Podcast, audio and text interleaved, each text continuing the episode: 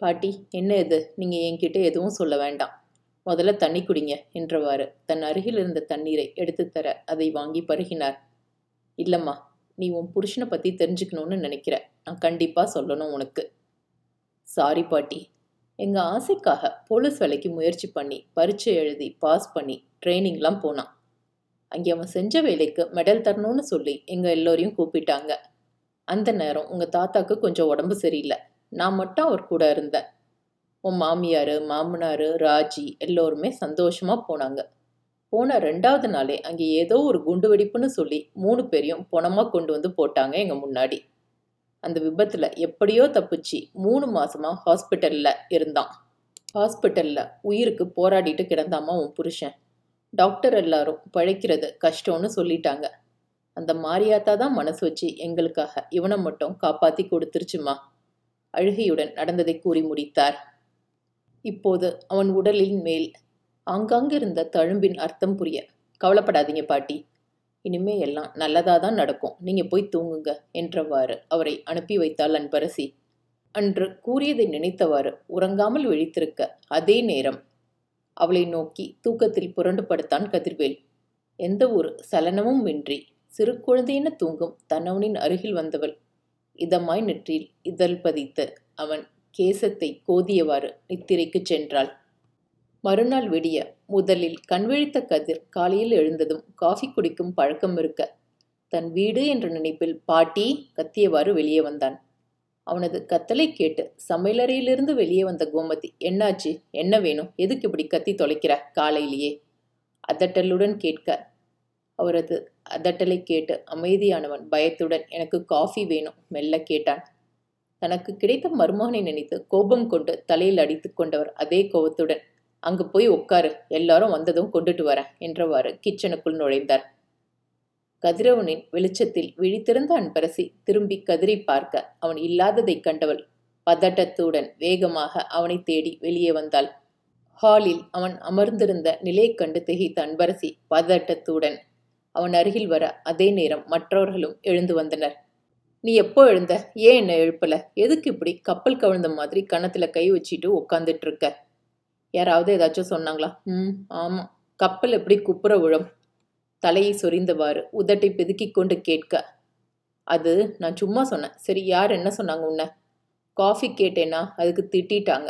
யார்? அந்த குண்டு ஆண்டி என்றவன் சமையலறை நோக்கி கை காட்ட அங்கே யார் இருக்கிறார்கள் என்பதை உணர்ந்த அனைவரும் சிரிக்க அவர்களின் சிரிப்பொலி ஓசையில் வெளியே வந்தார் கோமதி.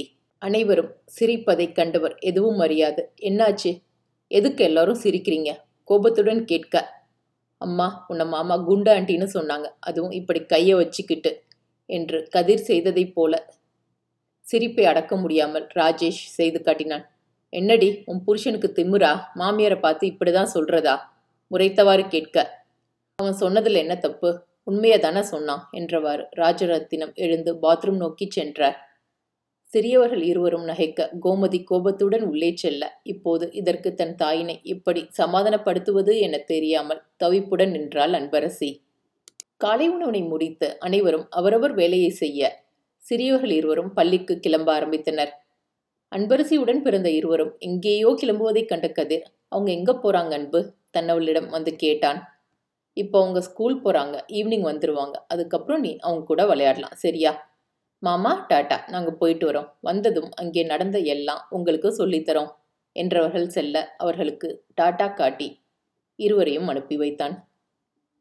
தன் அறையை அன்பரசி ஒதுக்கி வைத்து கொண்டிருக்க அங்கிருந்த நோட்ஸை கண்டவளுக்கு தன் படிப்பு காலேஜ் ஞாபகம் வர கண்கள் கலங்க அதை நெஞ்சோடு அணைத்தவாறு தன் தோழிகளை பற்றி நினைத்து கொண்டிருந்தாள். அதைக் கண்ட கோமதி அவள் அருகில் வர என்னாச்சுடி? என்றார் ஒண்ணுமில்லம்மா என்றவாறு. தன் கையில் வைத்திருந்த நோட்ஸை அங்கிருந்த செல்ஃபில் வைத்துவிட்டு மற்ற வேலையை பார்க்கச் சென்றாள். இன்னும் அவளுக்கு படிப்பு முடிய ஐந்து மாதங்களே இருக்க. அதற்குள் அவள் திருமணம் எதிர்பாராத விதமாக நடந்திருக்க படிப்பை பாதியிலே நிறுத்தியிருந்தாள் அன்பரசி. தன் மகளின் இந்த நிலைக்கு காரணமானவனோ எதுவும் அறியாது. தான் செய்து கொடுத்த பலகாரத்தை தின்று கொண்டிருக்க. மனதில் இருந்த கோபம் முழுவதும் அவன் புறம் திரும்பியது. தன் மகளிடம் நன்றாக பேச ஆரம்பித்த கோமதி தன் மருமகனின் மேல் மட்டுமே கோபத்துடன் இருந்தார். அன்பு செய்த ஒவ்வொரு வேலையும் கவனித்து கொண்டு அவளுடனே கதிர் இருந்தான் அவள் செய்யும் கைவினைப் பொருட்களைக் கண்டு தனக்கு கத்துக் கொடுக்குமாறு கதிர் கேட்க அவன் தன் விழிப்பார்வையில் இருந்தால் போதும் என்ற நினைப்புடன் தன் அருகில் வைத்துக்கொண்டே சொல்லிக் கொடுத்தாள். நேரம் சென்று மாலை நேரம் வர ஸ்கூல் முடித்து சிறியவர்கள் இருவரும் வர ராஜேஷ் பேட்டிங் விளையாட தன் மாமாவை அழைக்க இருவரும் வீட்டின் முன் விளையாடினர். அன்றைய பொழுது இப்படியே செல்ல மறுநாளும் இதே நடக்க அன்பு இல்லாத நேரங்களில் தன்னிடம் கோபமாக நடந்து கொள்ளும் குண்டா ஆண்டியைக் கண்டு பயம் கொண்டான் கதிர்வேல். ஹாலில் அமர்ந்து அன்பு தையல் தைத்து கொண்டிருக்க அவள் சொல்லிக் கொடுத்த டிராயிங்கை வரைந்து கொண்டிருந்தான் கதிர்.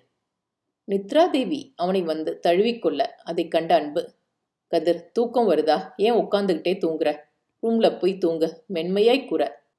நீ தானே பகல்ல தூங்கக்கூடாதுன்னு சொன்ன. அதனால நான் தூங்க மாட்டேன். தன் பேச்சை கேட்டு நடந்து கொள்ளும் அவன் செயலை கண்டவள். டிராயிங் அப்புறம் வரைஞ்சிக்கலாம். வா முதல்ல என்றவாறு தன் அறைக்கு அழைத்துச் சென்று அவனை உறங்க வைத்தாள். கதிர் உறங்கியதும் வெளியே வந்து தன் வேலையை கவனிக்க அடியே அரசி உங்க ஐயா வயக்காட்டில் இருக்கார். நீ போய் கூப்பிட்டுட்டு வா. டவுனுக்கு போகணும் என்றார் கோமதி. அம்மா அவர் தூங்குறார். கொஞ்ச நேரத்தில் எழுந்திருச்சுவார். அவரை விட்டுட்டு எப்படி போக சொல்ல? அவன் எழுந்துக்கிறதுக்குள்ள போயிட்டு வந்துடலாம் போடி என்று சொல்ல. சரி என்றவாறு தன் தந்தையை அழைக்கச் சென்றாள் அன்பரசி. நேரம் செல்ல தன் தந்தையை அழைத்து கொண்டு வீட்டிற்கு வர சமையலறையில் கோமதி கத்தி புலம்பிக் கொண்டிருக்க ஹாலில் முடங்கி அமர்ந்து அழுது கொண்டிருந்தான் கதிர்வேல். கதிர் பதட்டத்துடன் அவனை அழைத்தவாறு வர அன்பரசின் குரலை கேட்டதும் அடுத்த நொடி ஓடி வந்து அணைத்துக் கொண்டான். அவன் முதுகை வருடி கொடுத்த அன்பு தன்னிடம் இருந்து விலக்கியவாறு என்னாச்சி? எதுக்கு பழற? கண்ணை துடைத்து கொண்டு ஆதரவாய் கேட்டாள். அவங்க என்ன அடிச்சிட்டாங்க? தப்பு பண்ணாதானே அடிப்பாங்க. நான் எந்த தப்பும் பண்ணலையே. இங்கே பாரு என்றவாறு தான் அடி வாங்கிய கன்னத்தை காட்டினான். அதனைக் கண்டு கொந்தளித்த அன்பு அம்மா! மா எதுக்கு இப்ப அவர் அடிச்ச? கேட்டவாறு சமையலரை நோக்கி செல்ல அங்கிருந்து வெளியே வந்தார் கோமதி. உன் புருஷன் பேசுகிற பேச்செல்லாம் சரியா என்ன சொல்லு? நான் என்ன அவனுக்கு வேலைக்காரியா? போனா போகுது பாவம்னு சோறு போட்டா. என்ன வறுத்தெடுக்கிறான். இதில் நான் எந்த தப்பும் பண்ணலன்னு வேற சொல்கிறான் முதல்ல மாமியார் கிட்ட இப்படியா பேசுவாங்க? வார்த்தைக்கு வார்த்தை குண்டு ஆண்டின்னு சொல்லிக்கிட்டு. அதை எடுத்து கொடுங்க. எனக்கு இது வேணும். பச்சை புள்ள மாதிரி கேட்டுக்கிட்டே உயிரை வாங்கினா எப்படி முடியும்? ஒரு பத்து நிமிஷமாவது வேலை சொல்லாமல் அமைதியாக இருக்கானா? கோமதி கோபத்துடன் கதிரை கண்டு கூறிக்கொண்டே போக போதும்மா நிறுத்து. நீ ஒன்றும் எங்களுக்கு சோறு போட வேணாம். நாங்கள் ஒன்றும் பிச்சை கேட்டு இங்கே வரல. அவர் என்ன மனநிலையில் இருக்காருன்னு தெரிஞ்சோம் நீ அடிச்சிருக்கல்ல? அவர் இருக்கிற நிலைமையில நான் இல்லை உங்கள் பையன் இருந்தா இப்படிதான் பண்ணியிருப்பியா சொல்லு. இனிமே ஒரு நிமிஷம் கூட என்னால் இங்கே இருக்க முடியாது என்றவாறு தன் அறைக்கு சென்று தன் உடைகள் அனைத்தையும் எடுத்துக்கொண்டு வேகமாய் வெளியே வர. அம்மாடி என்னம்மா இது? உங்கள் அம்மா பண்ணது தப்புதான். நில்லுமா போகாத. தன் மகளைக் கண்டு ராஜரத்தினம் வேகமாய் தவிப்புடன் கூறினார். என்ன மன்னிச்சிருங்கப்பா. வாக்கதிர் எங்களால் உங்களுக்கு கஷ்டம் வேண்டாம் என்றவாறு தன் கணவனை அழைத்து கொண்டு செல்ல. போனால் போகட்டும் என்ற நினைப்புடன் எதுவும் சொல்லாமல் அமைதியாக நின்ற தன் மனைவியை கண்டு முறைத்த ராஜரத்தினம் வெளியே சென்றார். தன் பேரனும் பேத்தியும் வருவதைக் கண்ட தெய்வானை பாட்டி என்னம்மா அதுக்குள்ள வந்துட்டீங்க? ஆமா எப்படி வந்தீங்க? கார் தான் இங்கே இருக்கே. வேகமாய் கேட்க பஸ்ல வந்து ஆட்டோ பிடிச்சி வந்தேன் பாட்டி. அப்படி என்ன அவசரம்? சொல்லியிருந்தா காரை வர சொல்லியிருப்பேன்ல. அதான் வந்துட்டோம்ல பாட்டி. இனிமே அந்த வீட்டுக்கும் எனக்கும் சம்மந்தம் இல்லை. அங்கிருந்து யார் வந்தாலும் என்னை கூப்பிடாதீங்க. கோபத்துடன் கூறிய அன்பரசி தன் பேகை எடுத்துக்கொண்டு அறைக்குள் சென்று மறைந்தாள். தன் பேரனை கண்ட தெய்வானி பாட்டி கண்ணா அங்கே என்ன நடந்துச்சு? எதுக்கு உன் பொண்டாட்டி இவ்வளோ கோபத்தில் இருக்கா? அறிந்து கொள்ளும் நினைப்புடன் கேட்டார். பொண்டாட்டியா? அப்படின்னா? அன்பான உறவுகளுக்கு உங்கள் அன்பு தோழியின் இனிய வணக்கங்கள். உயிரே உயிர் தர வாராயோ நாவலின் அடுத்த பகுதியில் உங்களை சந்திக்க மிக்க மகிழ்ச்சி அடைகிறேன். உயிர் தொடரும்.